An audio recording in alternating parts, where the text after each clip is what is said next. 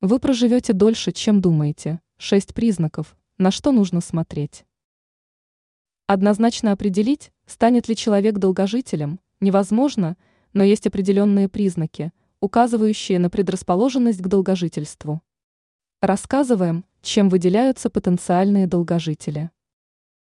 Шесть признаков долгожителей.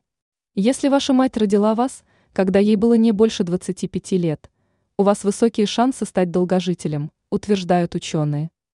Во-вторых, долгую жизнь с высокой вероятностью проживут те, у кого в подростковом возрасте был здоровый вес.